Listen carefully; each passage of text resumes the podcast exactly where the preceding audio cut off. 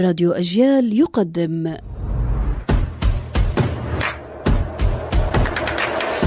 أصل الكلام عارف حجاوي كلمة بطيخ عتيقة هي سامية الأصل. فنحن نجدها أيضا في العبرية أفيتيح وفي السريانية وفي الآرامية.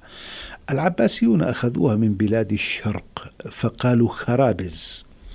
وفي كل موسم أشتري البطيخة الأولى فيكون قلبها أبيض وأحرد عدة أسابيع قبل أن أشتري بطيخة ثانية.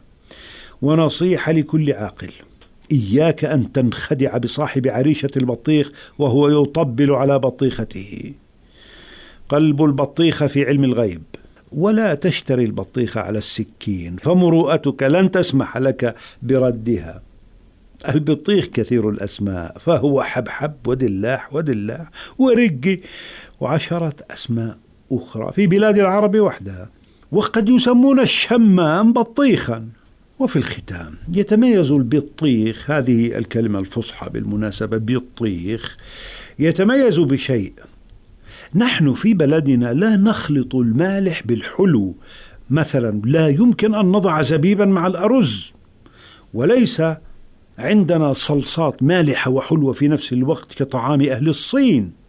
فإذا ما حل موسم البطيخ أكلناه حلوا كالعسل مع الجبن المالح وكسرنا القاعدة. وعلى سيرة الكسر قال المثل يا ما كسر الجمل بطيخ. ونقول يا ما كسر البطيخ. قواعد الطعام.